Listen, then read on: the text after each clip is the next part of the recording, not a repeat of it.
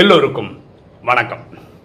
இன்னைக்கு நம்ம பார்க்கக்கூடிய subject are you self motivated நீங்கள் இயற்கையில் ஊக்க உற்சாகத்துடன் இருப்பவரா?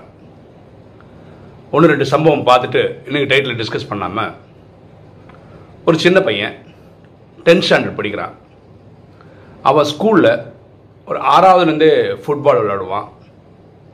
அவன் அவ்வளோ ப்ரொஃபஷனல் ஃபுட்பாலர் மாதிரி விளையாடுறதுனால ஸ்கூலில் பயங்கர ஃபேமஸ் அவன். ஸ்கூலில் என்ன பேசிப்பானா இவன் தான் வருங்கால ரொனால்டோ இவன் தான் வருங்கால மெஸ்ஸி அப்படின்னு பேசிக்கிற அளவுக்கு பயங்கர பாப்புலர் சின்ன பசங்க இருக்காங்களே சிக்ஸ் ஸ்டாண்டர்ட் செவன்த் ஸ்டாண்டர்ட் படிக்கிற ஸ்கூல் பசங்க அவனை வந்து ஒரு ஹீரோ மாதிரி பார்க்குறாங்க. இவன் அவன் ஸ்கூலில் மட்டும் இல்லை அவன் டவுன்லேயே வேறு பல ஸ்கூலுக்கு இன்டர் ஸ்கூலுக்கெல்லாம் போய் விளையாடுவான்ல அதனால அங்கே இருக்கிற இதுலேயும் அவன் பயங்கர பாப்புலர் சில பேர் உங்களுக்கு தெரியும் கம்மியான வயசாக இருந்தாலும் இப்போ இந்தியன் டீமுக்கே சேர்த்துப்பாங்களே கிரிக்கெட்லலாம். அதாவது திறமை இருக்கிறதுனால. அவன் என்ன முடிவு பண்ணுறான்னா காலேஜில் டீமில் போய் சேரணும்னு நினைக்கிறான். இப்போ படிக்கிறது டென்த்து தான். இதுக்கப்புறம் ப்ளஸ் ஒன் ப்ளஸ் டூன்னு படித்து அதுக்கப்புறம் காலேஜ் விளையாடுற டீமில் போய் சேர்த்துக்குப்பாங்க. இப்போ அங்கே இருக்கிற அக்கம் பக்கத்தில் இருக்க காலேஜிலலாம் போய் தன்னை அறிமுகப்படுத்தி என்ன சேர்த்துக்கங்கன்றாங்க. ஆனால் இவனுக்கு என்ன ப்ராப்ளம்னா சின்ன பையன்ல பதினஞ்சு வயசு தானே இருக்கும் டென்த்து படித்தா அந்த வயசில் அவனுக்கு வந்து ஹைட் இல்லை வெயிட் இல்லை உடம்புல அந்த மாதிரி ஒரு ஒரு காலேஜ் டீமில் விளையாடுற பிளேயருக்கான லுக் இல்லை அவனுக்கு. அதனால் எல்லா ஸ்கூ காலேஜுக்காரங்களும் அவனை டேரெக்டாக ரிஜெக்ட் பண்ணிட்டாங்க. இவன் லெவன்த்து டுவெல்த்து முடிஞ்சு காலேஜ் போனால் சேர்த்துப்பாங்க. அது வேறு விஷயம். ஆனால் இந்த சின்ன வயசுலேயே சேரணும்னா அது முடியாது.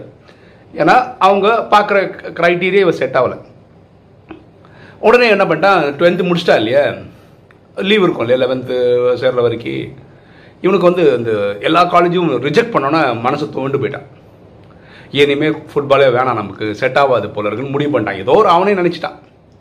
அவன் குடும்ப சூழ்நிலைக்காக என்ன பண்ணுறான்னா இந்த பிஸா இருக்குல்ல அதை டெலிவரி பண்ணுற மாதிரி ஒரு வேலைக்கு போய் ஜாயின் பண்ணான். அவன் குடும்ப சூழ்நிலை அப்படி. ஒரு நாள் இது மாதிரி டெலிவரின்ற பேரில் போய் பிஸா கொடுக்க போகும்போது ஒரு கதவை தட்டும்போது ஒரு சின்ன பையன் ஒரு ஆறாவது ஏழாவது படிக்கிற பையன் அந்த வீடு திறக்கிறான். அந்த கதவை திறக்கிறான். அந்த பையனுக்கு பயங்கர சந்தோஷம். ஏன்னா அவன் பார்க்குற ஹீரோ ஏன்னா அவனுக்கு இந்த அண்ணன் தான் பெரிய ஃபுட்பால் பிளேயர் அவன் ஸ்கூலில் பயங்கர சந்தோஷம். அவன் அப்படியே குதிக்கிறான். இவ்வளோ நேரடியாக பார்த்துட்டேன்றதுனால அவங்க அம்மா அப்பா நம்ம இவர் தான் எங்கள் ஸ்கூல் ஃபுட்பால் பிளேயர் ஆகுன்றான் அவன் அவன் வந்து எதுக்கு வந்திருக்கான்னா பிஸா கொடுக்கறதுக்காக வந்திருக்கான். அவரையே இங்கே வந்தாருன்னு கேட்கும்போது இந்த மாதிரி பிஸா ஆர்டர் பண்ணிங்க அதுதான் வந்தேன் அப்படின்னு. அப்போ இந்த சின்ன பையன் கேட்குறான் ஃபுட்பாலை விட்டுட்டு நீங்கள் பிஸா தான் வித்துட்டு இருக்கீங்களா? அவ்வளோ நொந்து நூலாக இவன் கேட்குறான் அந்த யார்? சின்ன பையன். அவனுக்கு அது ஏற்றுக்கவே முடியல. அவனை ஃபுட்பாலராக ஒரு வருங்கால ரொனால்டோ வருங்கால மெஸ்ஸியாக தான் அவனுக்கு பார்க்க விருப்பமே தவிர பிஸா டெலிவரி பண்ணுறது இந்த பையனுக்கு விருப்பமே இல்லை. வேண்டா விருப்பா பிஸா வாங்கிட்டு அவர் அமிச்சிட்டான். அவன் வீட்டுக்கு போய் யோசிக்கிறான். நமக்கு தான் நம்ம மேலே நம்பிக்கை இல்லை. ஃபுட்பாலை விளையாடாமே கொஞ்ச நாள் விட்டுட்டோம். சின்ன சின்ன பசங்க நம்மளை ஹீரோவாகவே பார்க்குறாங்க. சரி இனிமே திரும்பி பார்க்கறது கிடையாதுன்னு சொல்லிட்டு ஒரு ஜிம்மில் போய் ஜாயின் பண்ணுறான் உடம்பு அப்படியே தேத்துறான். நல்லா சாப்பிட்றான்.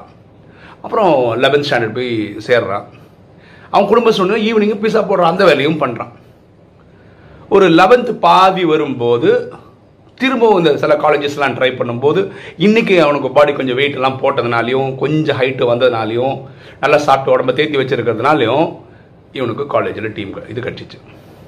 இன்றைக்கி அவன் ப்ரொஃபஷ்னல் ஃபுட்பாலராக இருக்கான். அவனை பேட்டி காணும்போதெல்லாம் என்ன தெரியுமா சொல்கிறான் என் வாழ்க்கையை திருப்பினதே அந்த சின்ன பையன் வீட்டில் நான் பிஸா கொடுக்கும் போது தான் அந்த சின்ன பையன் என்னை வந்து ஒரு பிஸா டெலிவரி பாயாவே பார்க்க விருப்பப்படலை. என்னை வந்து ஒரு பெரிய ஃபுட்பாலராக தான் அவன் பார்த்தான். அவன் தான் எனக்கு ஊக்கம் உற்சாகம் கொடுத்தான். அப்படின்னு அந்த டென்த்து படித்து காலேஜ் டீமில் சேர்ந்த அந்த சின்ன பையன் சொல்கிறான் இனி ஒரு சம்பவம் பார்க்கலாமே. Nelson Mandela. அவர் அப்பார்த்தைட் இதுக்கு வேண்டி போராடினார். அப்பார்த்தைட்னா என்னென்னா இந்த ரேசிசம் அதாவது வெள்ளைக்காரங்க கருப்பர்கள் இவங்க தனியாக வாழணும் அவங்க த இதுக்கு எதிர்த்து அவர் போராடினார். இதனால் அவர் பிடிச்சி ஜெயிலில் போட்டாங்க ஜெயிலில் போட்டவங்க என்ன நினச்சாங்கன்னா இதோட நெல்சன் மண்டேலா கதை முடிஞ்சுது. இனிமேல் இவரால் நமக்கு பிரச்சனை வராது. அப்படின்னு முடிவு பண்ணாங்க. அவர் ஒரு வருஷம் இல்லை ரெண்டு வருஷம் இல்லை இருபத்தி ஏழு வருஷம் ஜெயிலில் இருந்தார். அந்த ஜெயிலில் இருக்கும்போது எப்படி இருந்திருக்கும் அவருக்கு? எதுக்காக போராடணும் போது முடிஞ்சு போச்சு தோற்று போயிட்டோம் அப்படி அதெல்லாம் இல்லவே இல்லை. அவர் நல்ல காரியத்துக்காக நான் சண்டை போட்டிருக்கேன்.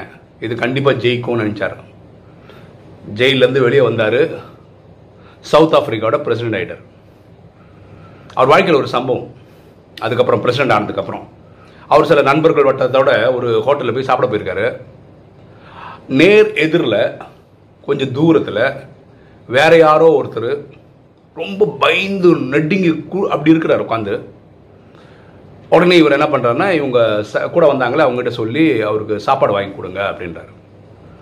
இவர் எதுக்கு அப்படி சொல்கிறாருன்னு தெரில சரி வாங்கி கொடுத்துட்டாங்க. அவர் அப்படியே நடுக்கத்தோடு தான் சாப்பிட்றாரு. அப்போ இங்கே இருக்கிற கூட்டாளிகள்லாம் கேட்குறாங்க நல்சன் மெண்டல் ஃப்ரெண்ட்ஸ் அவங்கலாம் அப்போ அவர் சொன்னார் நான் ஜெயிலில் இருந்த காலத்தில் அவர் வந்து ஜெயிலரு. எனக்கு அவ்வளோ டார்ச்சர் கொடுத்துருக்கிறார் அவர்.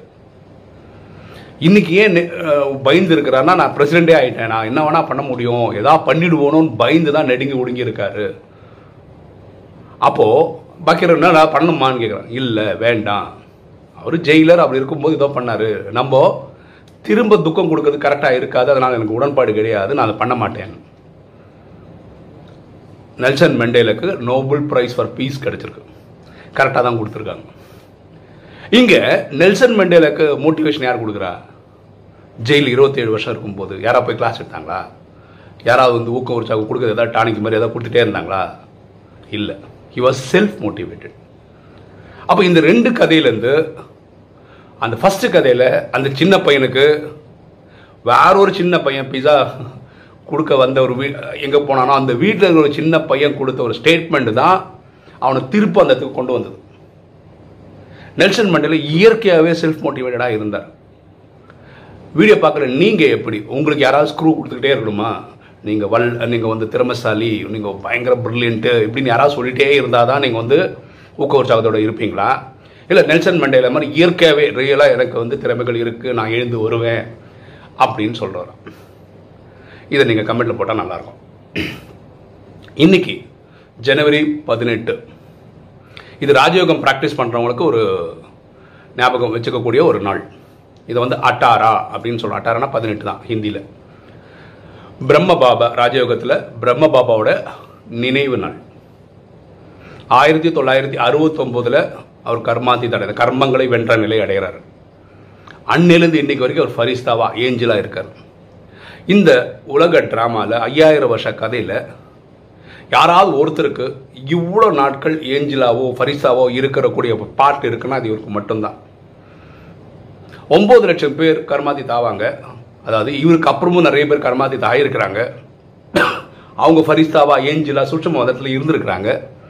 ஆனால் அவங்க ரெண்டு மாதம் இல்லை மூணு மாதம் வரைக்கும் தான் அங்கே இருக்க முடியும். அது ட்ராமா பாட்டுபடி அதுக்கப்புறம் அட்வான்ஸ் பார்ட்டின்னு பிரிவு எடுத்துருவாங்க. ஓகேவா ஆனால் இவர் மட்டும்தான் இன்னைக்கும் அங்கே இருந்துக்கிட்டு சேவை செய்துட்டு இருக்காரு. இவர் ஒரு செல்ஃப் மோட்டிவேட்டட் ஆள் தான் இவரோட வாழ்க்கையில் ஆரம்பத்தில் என்னென்ன இவர் உடம்புல உடம்புல தான் ஆத்மாவின் தந்தை பரமாத்மா வராரு. அவர் பேர் சிவன் அவரை தான் உலகம் அல்லா ஜஹோவா காடுன்னு சொல்கிறோம் அப்போ இவர் உடம்புல இறைவன் வராருன்னு சொன்னால் உலகமே நகைக்கும்ல சிரிக்கும். என்ன கதை அடிக்கிறாரு அப்படின்னு. அதே மாதிரி மாயை காமம் கோபம் அகங்காரம் பற்று பேராசின்னு சொல்லி நம்மளை எல்லாரும் தாக்குது. ஃபர்ஸ்ட் இவரை தான் தாக்குது. ஏன்னா இவர் தான் ஃபஸ்ட்டு மாயை ஜெயிக்க ட்ரை பண்ணேன் ஏன்னா இவரோட தான் ஃபஸ்ட்டு பரமாத்மா வந்து இந்த கிளாஸை எடுக்கிறாரு. ஃபஸ்ட்டு திருந்த வேண்டிய ஆள் இவர் தான் ஸோ இவருக்கு என்னென்னா முன்னாடி எந்த கைட்லைன்ஸும் இல்லை. இப்படி பார்த்து வாழலான்னு இன்னைக்கு இவர் வந்து நமக்கு லைப்ரரி மாதிரி.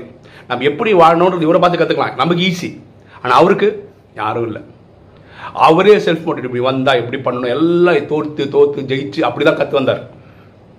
ஸோ இன்றைய நாளில் நம்ம என்ன பண்ணணும்னா நம்ம அறுபத்தி மூணு ஜென்மமாக இறைவனை தேடி இருக்கோம். எல்லாருமே.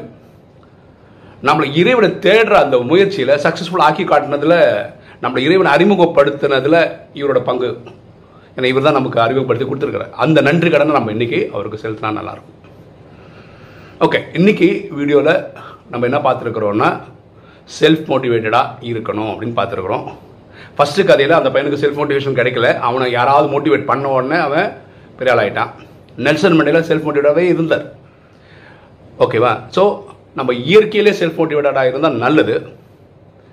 நீங்கள் எப்படிப்பட்டவர்ன்றதை கமெண்ட்டில் போடுங்க. ஓகே இன்றைக்கி வீடியோ உங்களுக்கு பிடிச்சிருக்கும்னு நினைக்கிறேன். பிடிச்சவங்க லைக் பண்ணுங்கள் சப்ஸ்கிரைப் பண்ணுங்கள் ஃப்ரெண்ட்ஸுக்கு சொல்லுங்கள் ஷேர் பண்ணுங்கள் கமெண்ட்ஸ் போடுங்க. தேங்க்யூ